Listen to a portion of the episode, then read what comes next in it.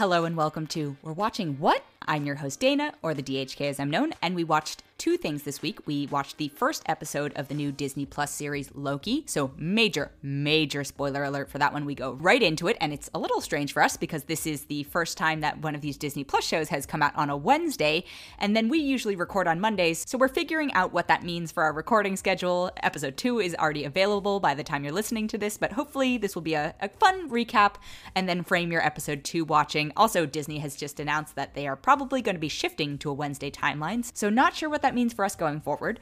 But again, spoiler alert, Loki episode one. And then the other thing we watched is the new musical In the Heights, and that is available in theaters and on HBO Max. And without further ado, here's we're watching what? We're burdened with glorious purpose this week as we watched the first episode of Loki. What did you two think? I enjoyed it. I had a good time. I mean, Okay. I wish we had gotten two episodes instead of just one. So it's a little disappointing in that way. But I'm really excited to see all the different variations of Loki that we're going to get because there's been uh, quite a few in comic book land.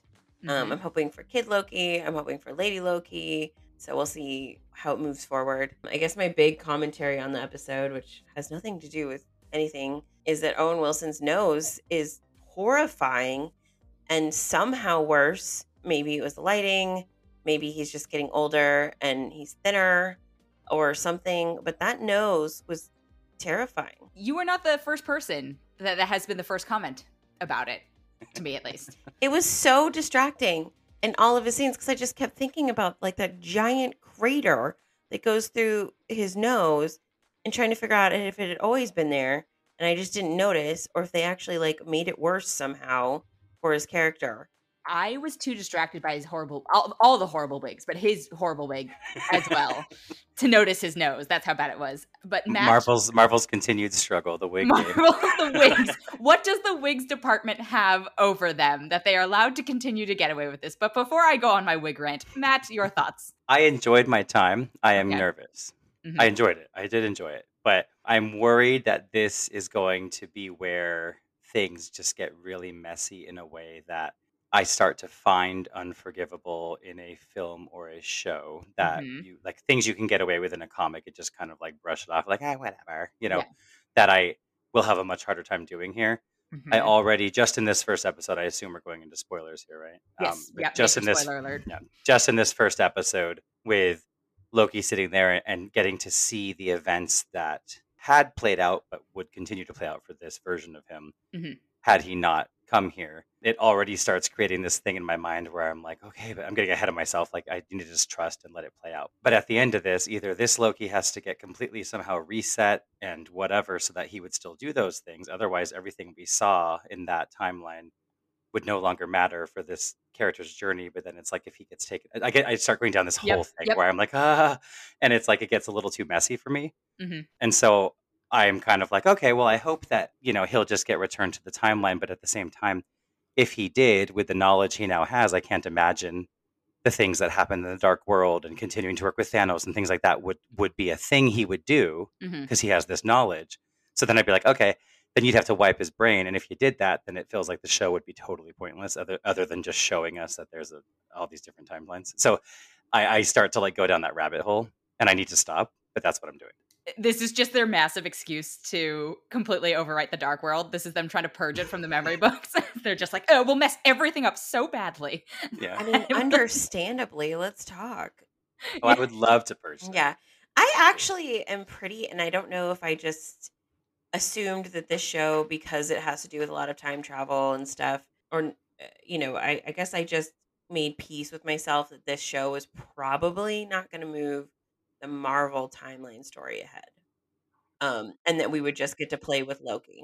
I no longer have that confidence. I don't. I don't either. I thought that was the case, and I now feel that this is aggressively a multiverse of madness tie-in. Yeah, I, I do too. I thought that going in that this was going to be just a fun little anecdotal thing, and it feels a little more. I mean, you know, I, I was I thought it was cool to like get the timekeepers and kind of learn about that and stuff, and like through that very Jurassic Park animation. by the way, Miss Minutes? which I liked Miss Minutes, but I was like, this is such an ode to Jurassic Park in my mind. Yeah. With the, you know, and I, I liked that, but it was it was fun, but and it was cute to watch the animation and the little, you know, potentially the Kree and the Nova Corps fighting and stuff like that. Like little Easter eggs like that were really fun. But getting all into that and then now we see you know at the, at the at the episode ending in like what 1800 something Mhm. in Oklahoma, and it was like this piece of technology from the third millennium has arrived via a time machine, and it's giving me major like Kang the Conqueror vibes here, where I think that Mhm. was a that was probably a Loki variant at the end, of course, that's hunting down that stuff. But we know we know we're getting Kang, and I wish we didn't know that, but it just makes me feel like maybe they are leading to that in the show. Yeah. And to that point, I have to actually Google this, so forgive me if I'm totally wrong, but I thought that Gugu was cast as Ravonna Renslayer, which is a character who works, she's like a villain who works with Kang, and as far as I know, is not part of the TVA, but then here she is as this like desk clerk in the TVA. So like I well, judge person actually. So I I have to like look at and actually see if I was just like You are you are Totally- correct. You, Okay, yeah, so yeah. I so I'm just like I don't know if if that's going to lead into a Kang thing or what's going on, but it just it feels like we're actually getting into Quantumania timeline stuff, everything like it's going to have actual implications, and so on. That's what's making me nervous. I, I agree. So just because I happen to have it up, uh, she was introduced as Judge Renslayer. Oh, okay. I guess her character, you both know this probably better than I do, is linked to Kang the Conqueror and falls in love with him. I guess. Yeah, So I think they- at, at one point, I'm sure. I mean, everyone has, has sex with everyone at some point, probably in you know, the Marvel universe. And then Kang, we know, will be in Quantumania and played by Jonathan Majors. And is the character black? Uh, I not Kang in the comics, but uh, Okay, It doesn't mean he won't be in the show. Yeah, yeah, Jonathan- he, yeah, he will be. yeah, in the show. Jonathan Majors Or the movie. is, and Mhm. uh, this was just something that popped into my head when I read that, and I was like, "Ah, I like the updating of casting, but I don't love the pairing off of characters of color, where it's just like, oh yes, well, you know, we'll we'll have, of course, only the diverse ones can like, you know, pair with each other. Like, why can't you make a different mainstream character black, and then you know she's black, and that's you know, it's it's just the the They bring in they bring in color and then they segregate the color. Exactly. Yeah. There's like a segmentation of, of that in terms of the updating. It feels very siloed to certain characters, but that's a that's a bridge we'll cross later. And Yeah, that's- whenever that's they a whole- introduce. Yeah. Have we seen it before though? I don't feel like they've done that a lot. Well, I don't think they've done it at all because they haven't. But it just is a general pop culture thing, right? Where it's like, oh yes, we've cast this role or we've recast this role as a person of color, or maybe it's like not specified, and then we'll make their love interest the same race as them, you know, because God Yeah. forbid we show interracial relationships on you know, screen. It's just something I notice that happens a lot in pop culture, you know, screen on screen stuff. Yeah, and who knows? Maybe they won't go the. Uh, maybe she won't even be involved with him. But it, it That's true. Yeah, that's quite possible. uh, often I and obviously this maybe goes without saying, but so many of my little thoughts that come up during these discussions about these shows, it's like based on my still very limited knowledge of these characters in comics. It's not like I've read every single thing that she's ever appeared in, but my experience with her has been a villainous kind of cohort of Kang the Conquerors. Yeah, I think why- I think generally that is the and also just a real quick tangent back. An example that I'm thinking of that comes to mind is the HBO Watchmen show, where Mhm. like we have Doctor Manhattan, who they have cast when in he's in his human form as a black man, and his wife is black.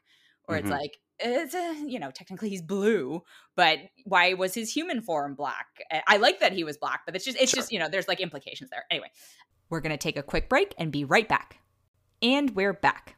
Back to Loki. Yes, I think the show is going to matter more than we thought it was going to matter. Yeah, that's my know- take I don't too. know how to feel about we'll about that. see. I also laughed at the the little. Uh, I don't know. You probably saw it too, or thought it too. But when you know Owen Wilson's talking to the girl and who did this, and she points to the devil, and it was like I feel like they were just. I feel like that must have been added in a way to like make people like, oh, you think it's Mephisto, like as a joke, like as a joke to all the.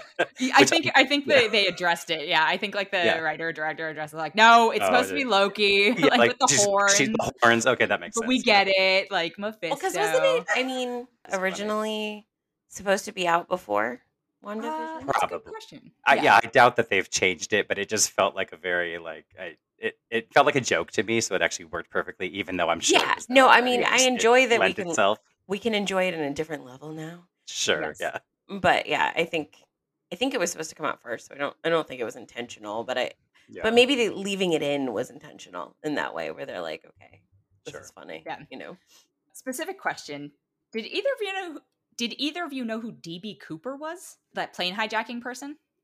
No. No. I don't had think so. no clue. And everyone, you know, not everyone, but the internet was abuzz the next day, and I was like, I don't know who DB Cooper is, and I don't know why this should Yeah. matter. Apparently, it is a real person who hijacked a plane and was never caught and like parachuted out and there was like a 40 year or 50 year FBI investigation on Oh. it. I was like, that's I mean, it's cool. It's a clever little, you know, here's Loki interfering Sure. with like the the you know, human timeline, but I was just like, I don't get it. I don't get it. I'm not I'm not old enough. Yeah. I don't understand this cultural reference.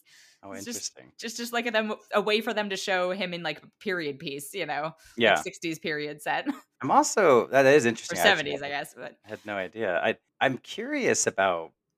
I hope we learn more about the timekeepers and their actual role mhm. in this MCU version of things because it's interesting to me. Like I was like, this is not necessarily a problem. It's just I kind of was like a little eye roll when talking about it. The TVA here in the MCU is there to go and hunt down and stop any sort of variant from screwing up anything like you know in general which i get that but then it's like excused away where it's like well only if the timekeepers don't uh, basically give consent to it happening and they totally consented with everything happening at endgame so they weren't involved Yeah. at all Right. and i was like well Even though that was So- clearly dumb and shouldn't have happened, and if we could, because get why should why should evil gamora have been able to exist you know like why would they want that to happen Well, I mean, I think that's kind of Loki's point too. Is like, who gets to decide? What? Yeah. Yeah. I mean, maybe they were bored. I don't know. Um, yeah I did like the moment with the Infinity Gems where he was just like, "Oh my god, they're you know, they are all power. Like what what's happening here?" I liked seeing what's his face from The Good Place. I was excited to see him get a role. What do I know? I think I know him from like Silicon Valley or something like that. But like the the comed- the very comedic actor who's in this Mhm. felt t- just a tiny bit out of place. Yeah, I, I, I don't think he did the best job, but I, I'm happy he's getting work because I Yeah, yeah, of course. I mm, I didn't love it. I didn't love the episode. I didn't. Yeah. I had to start. I started watching it, and then I was very frazzled, and and was like, no, I this is clearly a show I need to pay attention to. So I stopped, and I came back when I had like more you know headspace time, and I was like, all right. I mean, I guess I like that we have to pay attention to it, but it just feels a little like flipping the bird to us because they're like, these things matter, these things don't matter. This might matter for the like later episodes. This might not matter. You know, like the sc- screw the everything you've watched for the last ten years. I I just I also I was done with Loki. I was happy with was the too. death. Like I don't think he's bringing his best self to this performance. Like when he does the smile thing, you know, where he's trying to be like charming and turns on the smile. I'm just like, this feels very forced and weird and not charming at all to me. But was that just me? mean, yeah i didn't i didn't don't- think i felt i mean i i, got, I remember making a post one time after the first thor came out and i was basically saying like i i challenge you to to tell me who is a, a better casting for a comic book character than this man aside from michelle pfeiffer as catwoman like i remember very specific like he he's done In amazing the in work the as the beginning, absolutely agree. yes. Hundred percent. And I and I think he's still good at it, but I do think a little bit of it. I it, part of this is also because again, I do think he's one of the rare villain characters in the MCU that we actually have gotten like a pretty full view of in a way.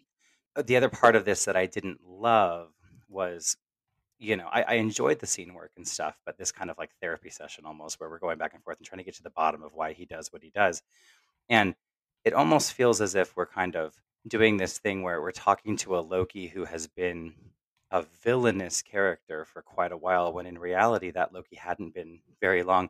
And we did a really good job at setting up in Thor the reasons why he was turning to this mm-hmm. because of the betrayal he felt.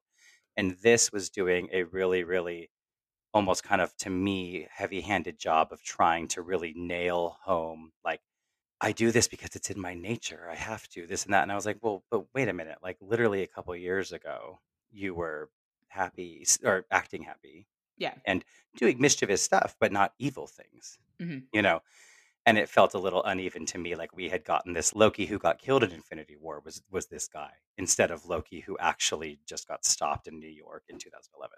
Yeah.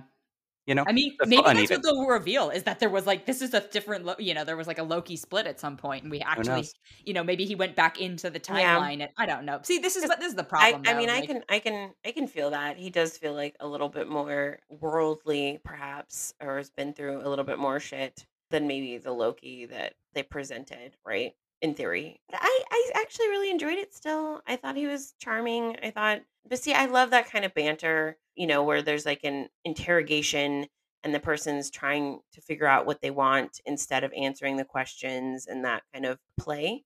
I know that that's very like cliche, right? but I, I enjoy those kind of scenes. I thought that was kind of interesting. I do think that showing Loki his life was a little heavy handed and a little like emotionally manipulative of the show to try to get us to like care about him a little bit quicker if you Mhm. hadn't, you know, and slash catch us up if you weren't familiar with all the different points, you know, that are kind of important with to the last character. 10 years. Yeah. so I, I yeah i did but in, in some ways it was kind of an, a nice refresher for me because i'm of course I've, i haven't watched dark world since theaters you know Mhm. so yeah I don't know I, I, I guess I, I enjoyed it more than you did I think part of it is again the actors and the performances from the actors. We uh, we've talked in previous episodes about like our feelings toward Tom Hiddleston as a person, and that is starting to seep in more to me for this Mhm. character. And I what I do like about what the show is setting up is like this is giving us an opportunity to have a different Loki. I don't know if they'll do it, but I at least like that that's an option on the table at this point. oh they have to do it they're going to I, Well, I- they they have to do it at some point, but are they gonna? Is that gonna be a Loki in the the films later? Right? Is Tom Hiddleston done? Is this like a passing of the torch? You know, I don't know if he is going to have the grace to know. Okay, I'm h- hanging up my hat like Chris Evans did, and be like, "Bye, this role is somebody else's now." well i mean i don't think he gets much of a choice honestly uh, But I mean, he could be like, "I'm done." I'm sure his contract was up. you right know, well i mean just- he can say no for sure but if he doesn't want to say no it doesn't mean that he gets to play loki forever yeah, you know, because they're they're going to do Yeah. what's better for the story anyway. And I feel like, well, I don't know. I mean, Kid Loki plays a pretty big part in a lot of Young Avengers stuff, so it would it would make sense. Right. I, I would say you hope they're going to do what's better for the story. I generally trust Kevin Feige, but I think the longer someone who's like with, you know, star appeal is willing to hang around and be on the role, like they might drag him a couple extra when he's not necessary or be tempted to. Yeah. I mean, I guess we we will see. Yeah, we'll see. Yeah, no, we will. It- It's it's very interesting, and I'm I'm trying to trust, and I'm, I I wish I could be more at a point with the MCU where I could I could just allow myself to just watch for pure entertainment value and not think too hard about stuff. I don't understand. You know, and it's saying. like, and I know I don't think any of us are quite there, and I wish I could be there because it's like if this was a comic book, I would have zero to say about reading it, like zero to say about like, oh, this doesn't make sense because it's like Mhm. whatever. You just kind of forgive these things. It's just when it's like this, it's like, oh, it's got to make sense and it's got to all this stuff, and I hope that they'll do it. Why do we think that is?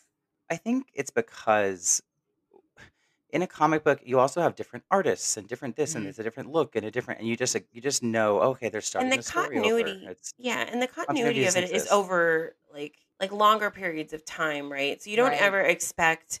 Like I would never expect that Batman from 1950 is the same Batman we know in 2021, Mm-hmm. right? That's but it's the same character. It's the you know, same so it's like it Yeah, character. yeah, yeah, yeah, yeah. That makes sense. like, that makes sense. Yeah. you ha- you can't you can't expect you know to be that have that level of longevity and not stay you know focused. Yeah. And it's comparing the Tom Holland like Spider-Man to Tobey. we have yeah we haven't even had that many years of movies. You know, I mean, Mhm. and so I think we're used to a more cohesive because they did so well at the beginning, Mhm. and this is sort of their own fault. Is that they tied everything so well together? The MCU really felt like a real place where they were telling different stories of different corners of it, but it all was cohesive and all worked together. And of course, they've had missteps. I'm not saying that they haven't, but for the most part, it all works really well. And Mhm. so I feel like it's like one of those spiderweb things where there's so much spiderweb now that it's very stressful that you could clip a corner and it could fall apart. Yeah, like what they've Mhm. done, eh, the comic book equivalency of what the MCU has done has been what we all know as an event, Mhm. right? So you look at it and you look at uh, Secret Wars or Infinity War or these, or uh, you know, even Civil War, these different events and things that happen as a core story, and then they go and that event goes and trickles through all these other comic books, right? So I'm an avid Daredevil reader, and I would read, read, read. I might not be reading the big event that's going on, but once it makes its way over to Daredevil, I know a little bit about it based on what I'm reading in Daredevil, but it makes Right. sense in the context of Daredevil without having to know the larger story, right? Right. in some of the MCU, they've been able to kind of do that with you could be a fan of just certain uh, standalone films without caring about the whole big picture. And you're not going to get the whole big picture, but they've done a good job for the most part of helping you uh, still be entertained by those films on their own, right? And they've done this big event where everything is cohesive enough to where if you were to just go now and just in this universe introduce a brand new Loki, but pretend it's the same Loki and just make us all want to believe it, that's still something that wouldn't happen in a comic book either. Like when that happens, that would be a totally just a reboot. You know what I mean? At Right. that point of the stories. So it's like that's why it, it just gets messier in a way that like the comics wouldn't. Yeah, and You and know, I, the implications are different. Right. I'm also the least uh, of the comic readers of the three of us. And I would imagine that most events, you know, maybe play out over a year, two years at the most, but they don't play out over 10, 11 years. No, and you'll you'll have this many issues of a comic books. Right, right. But I think it's like how it's being yeah, fed to us in terms of like, here's the pacing of it. Also, Sure. what you were just saying just made me think, I was like, I cannot imagine being a newcomer to the MCU at this point. Imagine coming into it and being like, Shang-Chi's my first movie. Like, what's happening? It's too aggressive. It's it's like, Like, oh I don't know how you do it. I don't know I mean. I knew people who watched WandaVision as their very first introduction to Marvel for some reason. What? Why? They Good liked for it. them. Brenna and Brenna and her husband Evan started watching WandaVision. I had no idea that she didn't know anything about Marvel movies, honestly. I guess we never talked about it. I'm not sure. Or I just blocked it. But she was like, Oh yeah. I'm like, Oh cool. Did you like it? And she's like, Well, I haven't seen any of the Marvel movies. And I was like, Why would you start with WandaVision? Like, where was the yeah, I mean, she enjoyed WandaVision and then Quarantine and people were talking I about mean, it. Like, yeah, and then they went Yeah. through and actually watched the movies. So Well, more power to Marvel. Like I- that's a shockingly testament. Yeah. was kind of a gateway drug for them, which I feel like that story. I mean, I loved it, of course, but I, Well, I we talked like about that. yeah, we didn't don't- think it was like, would this be good for people who aren't like as invested as we are? yeah. I wouldn't have thought is. so, but apparently, it's still they still enjoyed it. I wonder if just because stylistically it's so different, and if you're not a fan of like big crash bang, you know, action thriller stuff, like if you'd started with Falcon Winter Soldier instead. I, I did like that this did not have that type of action in it, Yeah. that it was more WandaVision than it was Falcon in that sense. Also, I, I just love that all three Marvel series so far have just been characters who need therapy. Yeah. Loki's in therapy because he's under arrest. Like Bucky's in therapy because of these things. Like Wanda definitely needs therapy. Yeah. I don't know if it was because we went back to like an ancient church or what, but it really actually very much reminded me of first couple seasons of Alias. I had not seen those, so I don't. But I believe you. Yeah, there's like a s- there's a s- it's a science fiction element. no, no, I know it was right? Jennifer And- Garner, and I just yeah. yeah, I didn't. and there was like yeah, and it's just they anyway. I mean, I don't know. But it's it's yeah, investigation procedural type yeah, stuff. Yeah, that makes sense. Well, I'm I'm looking forward to where it goes. Like ca- I'm cautiously optimistic because in spite of not you know loving where Hiddleston is at and all this, like I still I, I still want to know what happens. Yeah. I wouldn't. I don't. know I what think. I think instead of optimistic, I'm I'm hopeful. You know what I mean? Like I I don't know that it's not going to be a thing that I'm going to find too that I'm just going to think is too messy or not. But I hope I have hope. They haven't like squashed my hopes. Like I have hope Yeah. that they'll do it in a way that is clean and will make like, oh, okay, I get it. Mhm. So I'm hopeful. Fingers crossed. I will, of course, keep watching. But Yeah, this without it. I, I again, yeah, I, I mean, there's no question. Curious as to the day that what we go for a Marvel or Star Yeah, Wars like- show where we go like, nope, we're done watching. yeah. I don't know that I ever want to be there, but we may get there someday. I mean, I really hope they never force me into that corner. That sounds terrible. Yeah, but you know, w- uh, b- infinite timelines. There's a timeline somewhere where the three of us are not watching it. You know, that's a good point. I mean, who Yeah. knows how crazy this whole thing We've gets? I created a Nexus event. Yeah. Which, yeah, I was gonna say that was the last point. It was like they threw that out there again, and I was like, I'm Uh-huh. curious to see how they're gonna tie it because they they're referencing that word I'm telling it's in multi- kind of different ways, and it's like, okay, you know, it's it- Doctor. I think it's Doctor Strange. I think we're aggressively teeing up. well, and I hope that it is that we learn that Wanda is our Nexus individual. You know, But we thought that Wanda was going to do more than she did too. So I feel I don't know. I, well, we just don't know what Wanda has done yet. yeah, yeah, Or Like for all we for all we know, you know, Doctor Strange will start and we'll be like, oh, oh, it's immediately, you know. All right, well, yeah. We don't have a lot of context for that that last scene in Wanda at the credits, like how how long after that is. Yeah. like, Right. you know, and what we'll happens immediately after it, right? Like, what she do? Is that the point where she's like, I figured it out, and you know, cavorts Yeah. off to deal with Doctor Strange? I'm here to find out. Let me tell you. We are, yeah. Moving on to In the Heights, like, dislike, thoughts.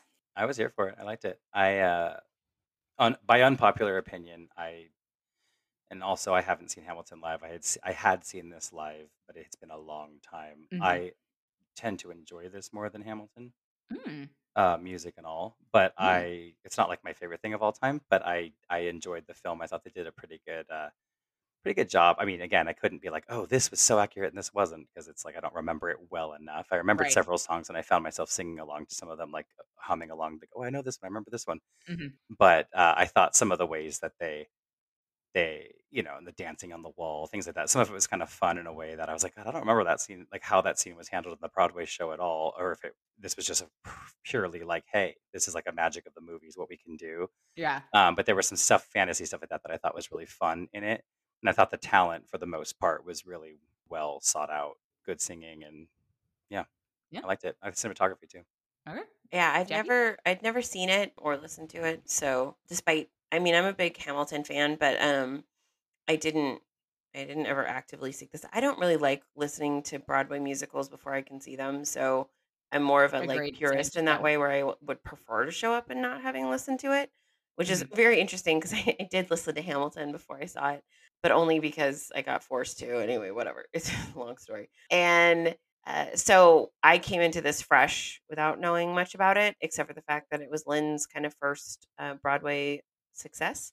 I liked it. Um, I had a really good time watching it. I thought the music was good. I I love, like Matt was talking about. I liked that they took advantage of the movie medium and did some Mhm. fun stuff that they definitely I don't think could do on stage. Mhm. Of course, having never seen it, I don't know what they did instead, but I just can't imagine that a lot of that kind of like magical stuff that they did in the movie would have translated well. But I also love that they still made it a musical Mhm. where everyone on the street dances and you have these massive you know um, dance sequences they didn't shy away from any of that right but it still had really good intimate moments too uh, so i yeah i think i mean i enjoyed it i'll probably watch it again It really captured the energy of a live show on Broadway. You know Mhm. what I mean? Yeah. Like it captured that feeling of like, oh wow, you know, where some movie musicals really take a different path and they kind of make it too much movie, you know, a little bit. Mhm. Yeah And this i still was felt like, like, i was watching a you know, you know broadway musical i felt Yeah, I think I think the scale of it helped contribute to that. Where the scenes with extras in a Broadway musical, you're lucky if you have like a you know whole dance troupe or cast or whatever. And this, they were like, we're gonna have a whole city street of them. Like, you know, we're gonna show you the whole, what this could be if, yeah, I mean, I honestly was thinking about the poor people in the back. So I was like watching, and you know, the, the people in the front are giving their all, right? Because they're, you know, right, and they're Lin-Manuel's new movie, Jon Chu, you know, all that stuff. And, you know, they're dancing their asses off. And I'm like, yes, get it, honey. You know, and then I was thinking about the poor people who were in the back, you know, who were probably still giving their all and still really excited. But for some, whatever reason, some casting, you know, some choreographer at some point was like, ooh, you get back here, you know. Yeah, yeah, that's very yeah. I just mean, happy to be here. I see you people in the back, and I'm proud and happy to have watched you. yeah, it's uh at least they get the credit and like you know they they I'm can sure, just sort of hey, I'm wave their sure hand at the screen and be like, yeah, yeah, I mean that's I'm seeing that sequence. Like I'm just I'm Yeah. right. You just oh I, I you know I, I'm definitely there. But but yeah, that's that's a very fair. It takes commitment from whoever those dancers and singers are to be like, yes, I want to be in this so badly that I will be in the very very best." Yeah. Yeah, I, re- I mean, I really, I mean, people who know the show probably did. You know, I didn't actually expect him to stay, so I got excited with the kind of plot twist that he, you know, loves his home and wants to stay there and tell their stories and all that stuff. And because it felt very like not, I don't know, it just it, it would have been incongruous to me that it, he leaves to go back there and just kind of lets I loved the the way neighborhood die. And I was like, Yeah, hmm. like I loved the way that was handled because I I was thinking during the whole thing, I was like, for a lot of it, I was like, I thought he stayed, but I don't remember. I could yeah I could not remember. I was like, I thought he stayed, but I was like, clearly he's sitting on this beach and whatever. And so I loved the way they did that and played with the fantasy element there. I feel like in the show, he probably is sitting at the redesigned thing, hmm and it's a different set than the, uh, the one that's not redesigned or something in a way where they are able to make that reveal. yeah, But I felt like this was again a, a place where having it in a movie really like the movie part of it lent itself to that part of the story really well. Yeah.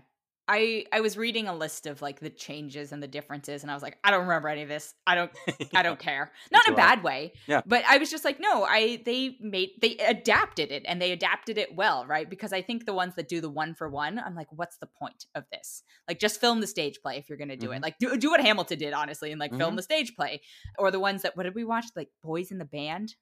What was that? Oh yeah, yeah. Yeah, It where the, it was like- it was a play, and they like they were like, we're gonna stage it all in one apartment, and I'm like, Yeah. why? Like, why? Why are you you don't have to because it's not on a stage. You can right, actually. Eh, like you can you can adapt it and Yeah. change it up a little bit, or Yeah. even just the setting. And so this, I was like, yes, the changes that they felt natural. I think they eh, like excelled the story. I couldn't remember. I didn't even realize. I was like, did they ever talk in it like without singing? yeah, they did. but it was I it wasn't know, but I just don't remember- Yeah, it was. I- Yeah, I, was like, I did not remember, and so I was like, yeah, yeah, they don't talk. It wasn't quite. I mean, No, Hamilton has very no little Les Mis, dialogue but- too, but oh, I- that's true. Yeah, Yeah, but this this one has more dialogue in it than, than Hamilton. could not does. remember it for. But now that I'm thinking back, I'm like, oh yeah, Yeah. like the scene at the diner or whatever with the dad. I'm like, oh, oops. But in my mind, it was a musical the whole time, and that's Yeah. you know not in a bad way. Yeah. Yeah, I, I really story wise, I thought. I mean, I was entertained the entire time. I will say, I thought it was. It went a little bit long, in a way that maybe I probably didn't feel on stage. But I thought that something that could have helped it would have been having us actually like officially learn that the Sonny character is a dreamer. Like we could have guessed it, and you probably knew it. But when we got to that point in the story where we realize he's a dreamer and actually like this is going to be a central thing that's going to focus around let's try to actually help this guy Mhm. i thought that that moment could have been moved up a bit because then it Mm-hmm. kind of felt like oh here's another act like here's a we're going into a whole other thing. When the story kind of felt like it was wrapping up well, I otherwise. feel like when he was talking to the uncle and he was because he wanted to take him with him to uh, Dominican Mark Republic or whatever. Antony, by the way I know. I was could you like, believe no, can't. because I was I like, that didn't- man is too. my friend He literally was looks like like, is that Marc Anthony. Like, my friend leaned to me and said is that Marc Anthony i said god i hope not Oh, see, That I didn't was- even realize that was him because that stresses me out because it didn't. I wonder if mean, they like very CG stressful. body doubled. I mean, him, I like hope honestly, so. like it I feels like really they like hope Chris so. Evans him from you know Cap where they like put him on like Yeah. a skinnier because I was like that's not. I, I, I'm sure they did something. Like I don't feel Yeah. like that's what We're gonna have to look that looked up like. because that's sorry to cut you off Jacque But Yeah. your thought i just No, was but like, that's "Ugh." stressful. It was. yeah I It was very But you, upsetting. you understand you know, it's like Yeah. I, I can't even. thought you thought they were Uh, going to uh, get the- into the that yeah, more I just yeah. had no idea that you know that was him. But anyway, he says I had to rewind it because he says it so softly, and he's like, "You pay him cash. You ever think about why?" Right. I love that. I was and like, I liked, oh, it's so I liked good. that moment, but I feel like the reveal should have been sooner after that, right? So that that comment, like we we called back to the comment clearly, but like it just felt like Yeah. we finally get the reveal, and it was like, oh, that's what he meant back in the apartment. Yeah. Well, and it might not even be so Oh. much telling the audience as much as even like having the character Sonny start to have that moment where he's like, "Oh, holy crap! Like I am so much more limited than I even imagined." Uh huh. That it became a story point to where you know she then realized, "Oh, holy crap! We have to help this kid," and it became a thing where it became a part of the story that more than just Usnavi really cared about helping this kid. And I just thought that could have been moved up a little bit, and it would have felt. But I mean, it's a, such a minor little thing that it doesn't make it a I weak also, for anyway, some you know, reason, and like I don't know, it's probably unpopular. I'm not sure, but the the death um didn't hit me very hard. I didn't really. Care. Oh. Mm. Oh, I got I it cried. hard. I cried in that. I Yeah. cried a lot. Yeah. I really appreciated. I think that I found the scene very beautiful in a way that, like, I it was one of those moments where the way it was filmed and all the sets and all the stuff and the way they portrayed that whole like go into the light or not. She's like, it was done in such a way that I was emotional about the artistry of it all. hmm You know what I mean in a weird way. And then and then have seeing them uh, break down about her actually passing away was was sad to me. But I had already gotten emotional because of the artistry. I, In a I way. forgot. I also forgot. I like I you know I'd seen the musical and I forgot the character dies, and Yeah, so I I- was like, oh no. Yeah, I think I must have because like I had to watch it while I was like making dinner and stuff. So I kind of wonder if I just like missed her introduction, and so I just cared about her less than I Mm. needed to. But I I did enjoy like the artistry of the scene for sure. I thought Sure, that was sure, good, yeah. and I was sad for the characters because I knew they were sad. But I just personally didn't have any connection to her really.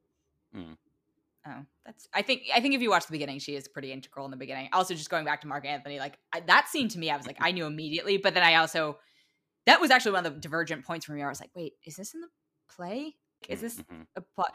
And then going back to what you said earlier, Matt, about it's long. I agree, it is a little bit long, and I think one of the sort of things about the theater version of it is you get an intermission, right? You get Yeah, a reset exactly. and you get a break, and And that's why I was like, I don't think I would have. I cared in- when I because I don't remember thinking, oh, that was too long when I watched it live. right because you just like, got like a little. And I I don't know. I mean, I do know how you would have done it in this. Like, I think you would have just shaved from some of the more extravagant dance numbers, and you could have Mhm. pulled, you know, here and there. But the blackout could be tightened a little bit. You could, or you could move Yeah. the. You could, you could swap. You can kind of go in Les Mis it where they kind of. I don't know. I'm, I'm a big Les Mis crazy, but where they switched the uh, series of events really quick to kind of give Fantine even more of a like that moment hits harder because we saw her sell herself into prostitution before she's singing "I Dreamed a Dream" or yeah, "I Dreamed a Dream," and it, it gives it more weight where you could have said, "Hey, let's move this protest that they talked about at the beginning. Let's just move that up a couple days, and then let have us learn this about this character pre-blackout." And it could have Mhm. made the weight of it already. It already it's already in motion. You know. yeah, I just I don't know if that would have shaved time from it. I think that would have helped Oh, yeah. structure, but pacing. I, I, think the yeah. pacing of kind of Yeah, like when you're fair. you know fair. introducing this you're I more in- think invested. Okay, totally because maybe it deserves to be the length that I have no idea, but but yeah, I mean it's a minor complaint. It will not prevent me from ever watching it when I decide I want to watch it. I'm not gonna be like, well, it's a little long because of that. It's you know, it's a thing. Yeah. It. I will say there were some special effects things where I loved what they were going for, but like some of it was like, oh, I wish that looked a little better. But for the most part, I really, really, really loved and appreciated the care that went into like some of these sets. I felt like like Mhm. it felt really just like it felt like a stage show adapted to a film. Like it just felt in every way, and it felt very contained, and it, but it felt believable to me, and I loved that. And this might not be a popular opinion, but it kind of gave me callbacks a little bit to the way that the Rent movie was handled. In that, I that's one of my favorite Broadway adaptations personally. In that, I actually enjoy the film more than I enjoy the show, but it's it, it, was done in a way where I mean everything. It's like they're filming in real sets here and real stuff, and it I, these characters felt very these places felt lived in, and the characters felt real and raw and emotional to me, and I really appreciated that. Yeah, I uh, I hate Rent, but I was like, I, I don't think I'm very popular for that, but uh, but but I no, I mean there are plenty of people who love Rent. Lin Manuel Miranda loves Jonathan Oh, Larson. I think Um, the, the the movie. I mean, I know a lot of Yeah. people love the show, but I love the movie Uh, more. I think only because I've only seen the movie version of it. I you know don't have a feeling maybe the stage show can convert me, but I agree with your point that it feels real. It feels filmed in New York. It feels like you know that's a bodega. That's a that's it's just it's New York. You know, Yeah. it's a it's maybe a tiny bit cleaner in certain parts, but like I was like, nope, this is this is New York City. I feel this. Yeah, Yeah. I agree. I don't. Yeah, I don't have any particular feelings about Rent. I've seen it on Broadway, and it, or not Broadway, but I've seen it live, and I've watched the movie, and I like them fine. But I don't really have much of an opinion on Rent for some reason. That is fair. But I enjoyed this. I liked. I thought it felt Mhm. very lived in, and I thought it was a good story that felt authentic, and I felt like it needed to be told. So I think my question is because I think we all were on board with it and you know enjoyed it. Would you recommend this to someone who does not like musicals? Do you think this is one that would convert them? No.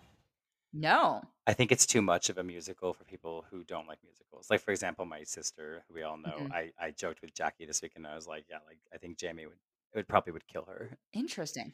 I think that she would appreciate she can appreciate the artistry of things about this stuff, but she's not a musical person and is not despite the fact that she loves Disney films, she's not into like when people just break into song.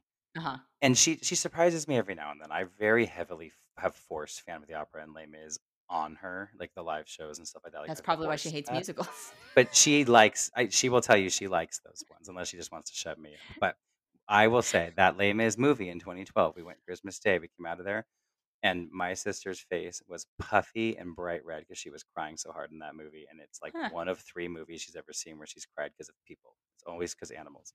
And uh, Coco, which happened after, was another where she- you know they're technically people, even though animated. But she does not cry for people, and Huh. Les Mis got her. And so I don't think she's watching Les Mis on the regular or anything, but she it hit her hard enough in a way where she could appreciate it. But I think she would die in this.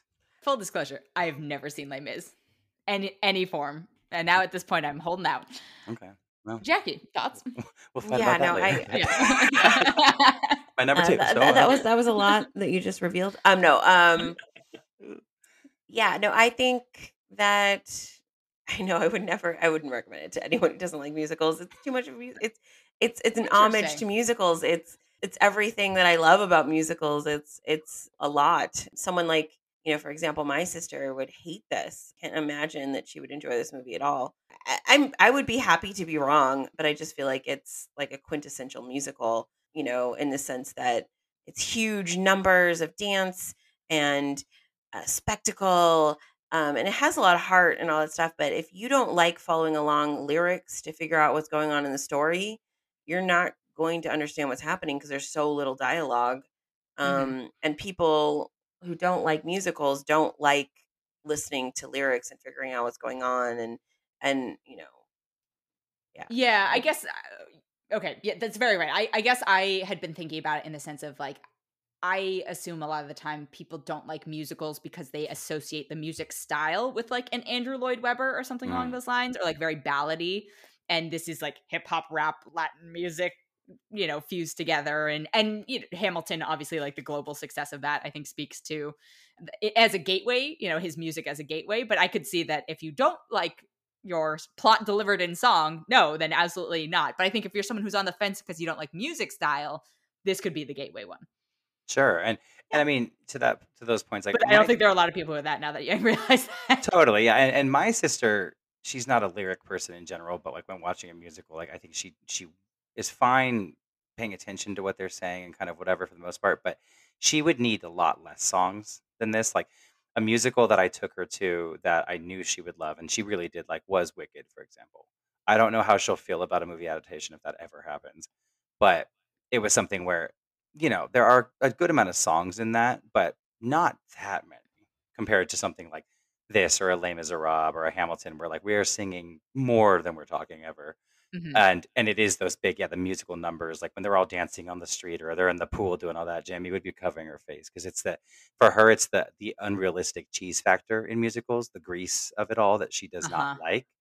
Whereas Les is it's too much singing for her, but it's everyone in there wants to die and it's sad and this and that and they're at war and Jamie's That's like, right up oh, her Jamie's alley. like yeah, Yeah, she's like oh okay perfect and Phantom of the Opera, the, the melodrama of it all, like that kind of thing where Someone living in darkness, also up her alley. exactly for her it lends her I think it lends itself more to it's it's the drama rather than she doesn't like the big popcorn like okay, that's fair. cheese ball thing. And so this has that in an ama- in an amazing way. I mean that lovingly because I love it. I love all forms. I'm like this is I love the musical. So, but yeah, I think that that could be off-putting for some people. Yes, given that perspective, I ag- agree. I had thought of it more in a broader sense, like or the sense that I had framed it as. But you were both very right. This is not for you if you don't But- like musicals because of those reasons. to that point, that's part of what's really refreshing about what Lin Manuel does do. And as someone who's not a big fan of Hamilton, let's say, like I don't care to necessarily see it again. Uh, I would see it live, but I'm not like excited about it. It's nice that this music style is like something that it's we don't have enough of it. It's Mhm. it's nice that it is re- refreshing and it's different than that typical, like you're saying, the Andrew Lloyd Webber and that what musicals are so famous for, as at least on Broadway. It's Yeah. nice to have a little Or bit like of departure. Sondheim, or like yeah, sure, like, it's a re- it's a a refreshing couple schools of yeah. because there is room for all kinds of different musical genres and musicals and like we do Oh, need 100%. And, and color I just love I love thinking about baby Lin, you know, growing up in Washington Heights and loving musicals the way that he loved musicals and deciding to write one with the music that he loved. and that Yeah. fit in the world that he was experiencing Yeah, and the way that he experienced it and the music that was in his culture and the music that was in, you know, his neighborhood and really telling those stories and I think that's why they work, you know, because it's is truth. Mm-hmm. Can I tell my really douchey Lin Manuel story? Absolutely. Uh, so he, at the time In the Heights had come out, he was on the children's show I was working on for Sesame Workshop. He would like guest star a bunch of times. He wrote music for it, which means I have a credit on the same episodes as him. So I was like, I'm zero degrees removed, movie wise, from TV wise, from Lin Manuel Miranda. Good job, me. I made him into a hot dog once, but so I I had heard about it and I was like, oh, I I knew him as the one of the guys on the show's like friend. I didn't know either of them personally because I was in like the post team for this, but I was working on their shots all the time. And so my friend Catherine was like, Oh, let's go to In the Heights. It's really, really good. I was like, Okay, fine, let's go. I was like, This is great. We stage doored and I was like, Hi, um, I actually know Shockwave. because I work on an electric company, blah blah blah. And he was so nice. He was out like the nicest person about it. And he's like, "Oh my god, that's so great!" Blah. So that was my one like in person encounter with him, and being like, I, "I'm working on you as a hot dog, right?" it's true. If you Google him, it's uh, it's the photo that comes up, and I'm very proud. He's like, thank you for your contributions to this. Thank you for your yeah, thank you for your service. but he was so good and he would like wrap these insanely complicated smart things for a children's educational show on Sesame Workshop. And now I'm like and then you know Hamilton happened. I was like, "Oh damn. Wow. You're That's like, oh, like he's so good." And, so, and also just so if nice. only I could have nice. known. I mean, at the You same knew, time though, it was like don't- I knew because he had a show on Broadway at like 28 or something. at that but time, you don't know what they'll become. Like what, like what a pop Yeah. culture, culture phenomenon. Like you know what I mean? The way where it's like now it's a household name. Everyone knows who. Well, yeah. I mean, Right. I, no one can predict what Hamilton. No, could not have. You know what I mean? it's Like I think the- that one of that those was- moments. Yeah. It's one of those pop culture defining sort of things. I'll always have my 3D hot dog town. You That's- will always have that. You will I always. will have always the always have that. Yeah, and I mean, I guess like just speaking of talent and stuff, like one of my last things about it is like, I mean, Anthony Ramos, like the lead, was Wow. I just thought he was incredible. Like I thought, Yeah. like the singing, the everything, because Mm. I am of perhaps the unpopular opinion, and I I do know people who love Hamilton who agree with this too. I don't maybe you, you both do as well. Uh, I don't like Lin Manuel's singing all that much. It's okay. I Oh, He's like not, it. Okay, It's not his strongest. it's not his strongest point, and for Yeah. me, and I mean, obviously, he's an incredible writer and an artist, and all these things doesn't take away from any he's a of that. better. He's a good but- rapper. He's a very good rapper. Sure, Yeah. yeah. and it's like, but, but, so the the versions of this, a lot of these songs that I have heard, I believe, have are Lin Manuel, largely, unless I'm wrong. Yeah, Yeah. probably. Because Yeah, before- you know, uh, Broadway, the- right? Yeah. Yeah, Yeah, yeah. yeah, so it's like, Fabian, and so. I, I very well may have. I'm imagining I must have seen him then when I saw him, but I didn't know who he was at the time, really. And it, He's the hot dog. yeah, right, exactly. But I thought that this guy, like Anthony Ramos, I thought was just like, um, you know, I know he's not like a Incredible. name in the world, but he was incredible. I loved it. Yeah, I mean, you know, I'm not I'm not going to try to say that Lin didn't bring anything to the role of Hamilton, but I will say that he definitely is not the best singer for sure. And I've seen I've I've never gotten to see Lin play Hamilton. I very sadly Except for have Dis- tickets. Disney Plus. Just well, Disney Plus, yeah, Yeah. but Yeah. and of course I've listened to the soundtrack and stuff. But I will say, you know, I've seen I've seen Hamilton five times. I'm that person, and I missed Lin performing in it by a couple of weeks. You know, because they don't actually tell you that when you buy your tickets. But anyway, I will say that I've liked a lot of the other Hamiltons more. I have a friend who agrees with performance-wise. Yeah, And there's an, you know, the the San Francisco Aaron Burr is one of my favorite performances of all time, and I'm, you know, was very into him. So I think, I mean, I think that's kind of the the glory or wonder, so in some ways, of Broadway is that you can watch the same show with different actors and get more or different things from it every time, Mhm. just because the performances can be different and be um, and just add more to the story or differences, right? I don't know. It's, It's, the it's, cool. It's the beauty, and then it becomes the curse of it once you see the most flawless performance of all time, and you can't repeat it. Like if you get the absolute best Galinda, and then Yeah. you go again, and she's just okay. You're like, oh well, the whole show was hinging on the fact that you're amazing, or you know what I mean? Like, Exactly. and so it, it's. But I agree with you. It's it's like that's the thrill of theater. I love it. yeah, and I do appreciate that. I do think Lin Manuel has a, a mild self awareness I think he knows. that traditional singing is not his. Uh, he is the one of the most talented people probably ever in- Sure. uh, alive. If you know, last however many years, but I think that of his, and it's still like he's a better singer than many people, but Oh. there are way way better singers, and and because he could have made himself Usnavi in this, right? Like he could have done that, and he was like, nope, nope, I'm gonna be Piragua. like I'm. Let's have someone else. I'm not the right fit for this. He you could do the, the Tony Stark anti-aging thing and just be like, I'm Yeah, you I could. I was trying to figure out. I was like, is that a fat suit or is he just a little like? A little Do little you buffy. gain I a little wondered, weight too. right now?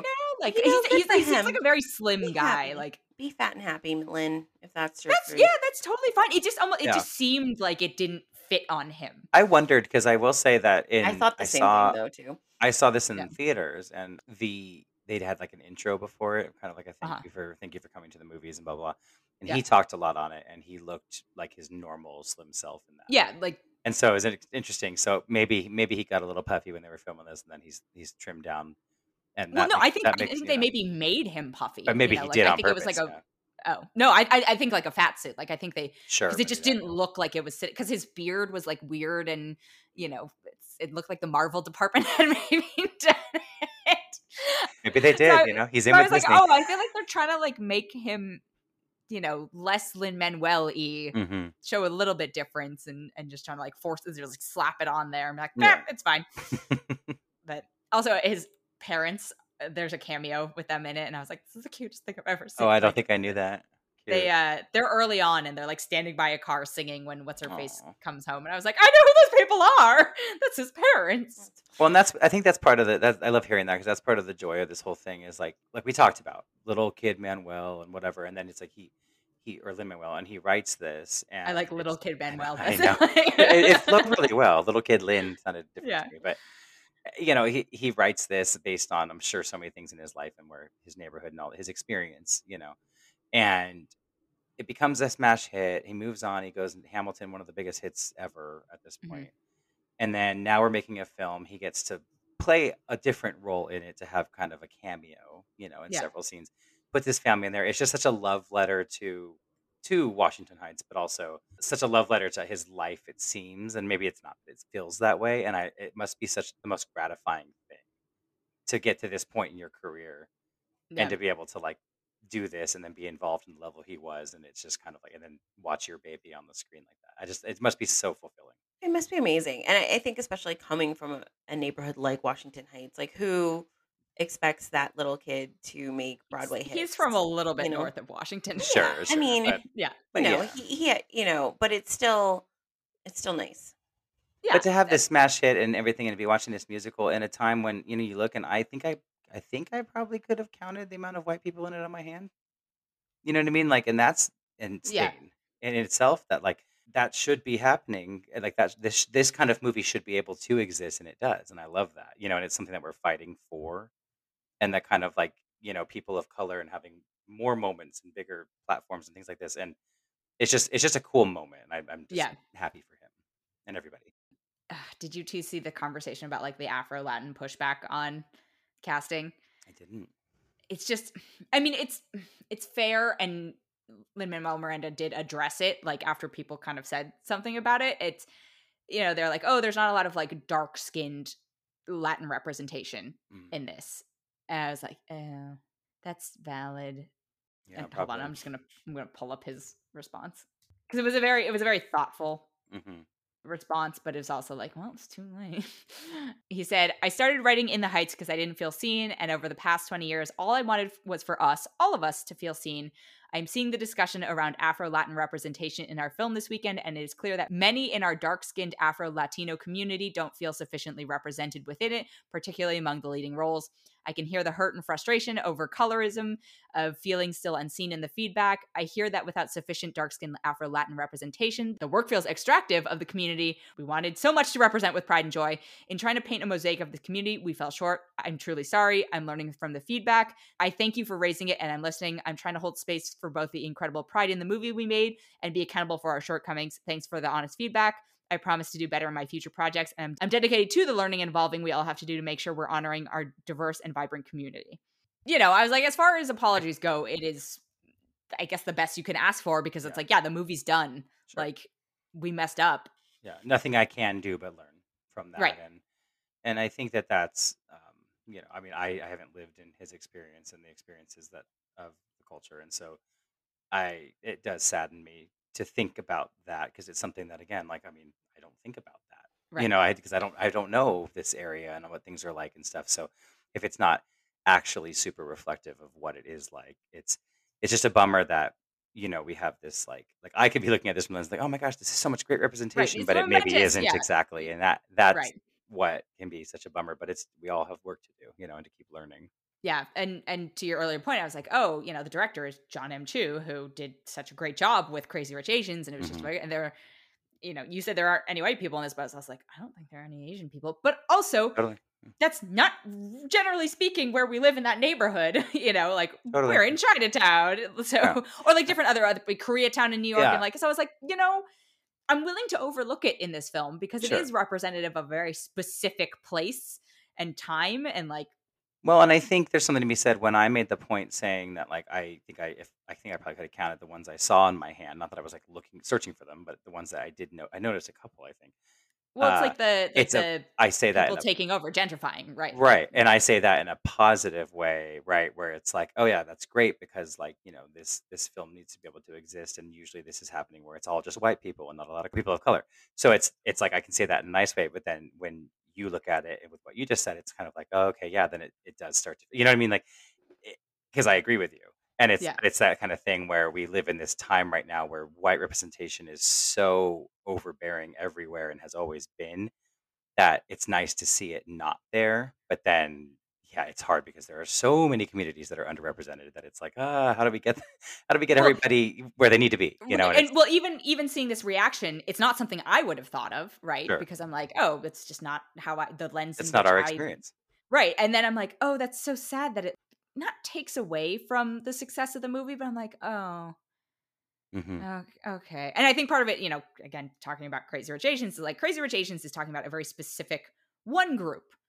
You know, it's like Chinese people, as opposed to this, which is like representing a melting pot Sure. of you know Spanish speaking people in this neighborhood. So I'm like, oh god, that's it's it's x x amount more challenging, and it sucks that you know the ball was dropped on this, and that some of us wouldn't have even noticed the ball was dropped on this. But you know, I hope I hope people don't glom onto just that part of it when Totally. they talk about this in the future. But it serves that uh, to, to highlight how much we all have to learn, which is yeah, Yeah, even the you know even though what we think of as like the great success is like, oops, Yeah, I mean, fallible. I guess so, but I- I think we can celebrate. Yeah, absolutely. I think he's I right. think we can, space. I think we can celebrate steps towards correct. I mean, there wasn't a single disabled person that I remember seeing in the whole film, you know, but that doesn't take away from the fact that it represents at least a, a portion of that community in a way that they haven't really been seen before. So, right. you know, and I think his his response was wonderful and and yeah, yeah, we should always always keep commenting that stuff so that we can get better and keep bringing it up, but I don't think, you know, don't let it shadow the what has been accomplished. Agreed. Yeah. yeah, hold hold space for both and appreciate this for what it is while acknowledging that it, it could be better. Yeah. But doesn't have to take away from the fact that it is awesome also. you know, Yeah. so it's like okay. And I, I can totally see that. Cool. Well, thank you both. Thank you. I don't know what else to end on. Wa- Watching the heights. Watching the heights, yeah. Watch it. It's funny because I went to go look for it on Disney Plus, just assuming. Oh, because yeah. Well, he's Because in bed with Disney, there, right? and then he was Uh, on Moana. and- You know, I just assumed Disney bought it. I don't know. Yeah. No, then- because he's also he's in bed with Netflix too, and and with um Sony. He's doing one Look, of their. everyone wants a piece like- of Lin. So, Mhm. but I just assumed Disney because everything I love is on Yeah. Disney anyway. So then I just, and then um, then it wasn't there, and I was like, "Where is it? I thought it was streaming. Oh no!" and then I did find it, so we're all good. He's just he's he's uh hedging his bets, really. Actually, Yeah. If we think about it. I mean, good yeah. for him. Yeah. Yeah. Get it from get it from where you can, you know.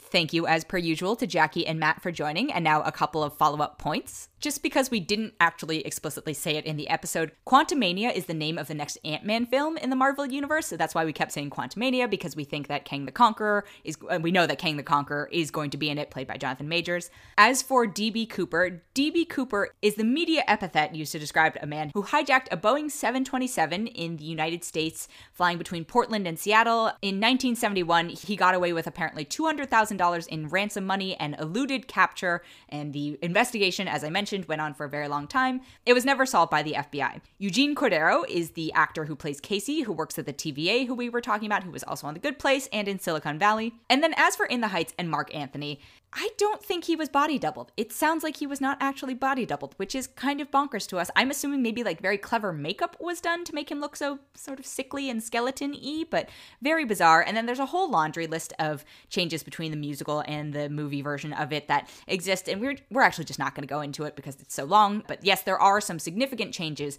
that were made structurally between the two that both Matt and I, who have seen both versions, forgot about. But I don't think it's important to that. I think what's important is it's an enjoyable film. Also, just because I, I think I kept cutting off the O in it, it's Afro Latino representation that is being talked about in regards to In the Heights. That has been it for this episode. Thank you so much for listening. If you enjoyed it, we would love it if you could leave us a rating or a review or even consider subscribing.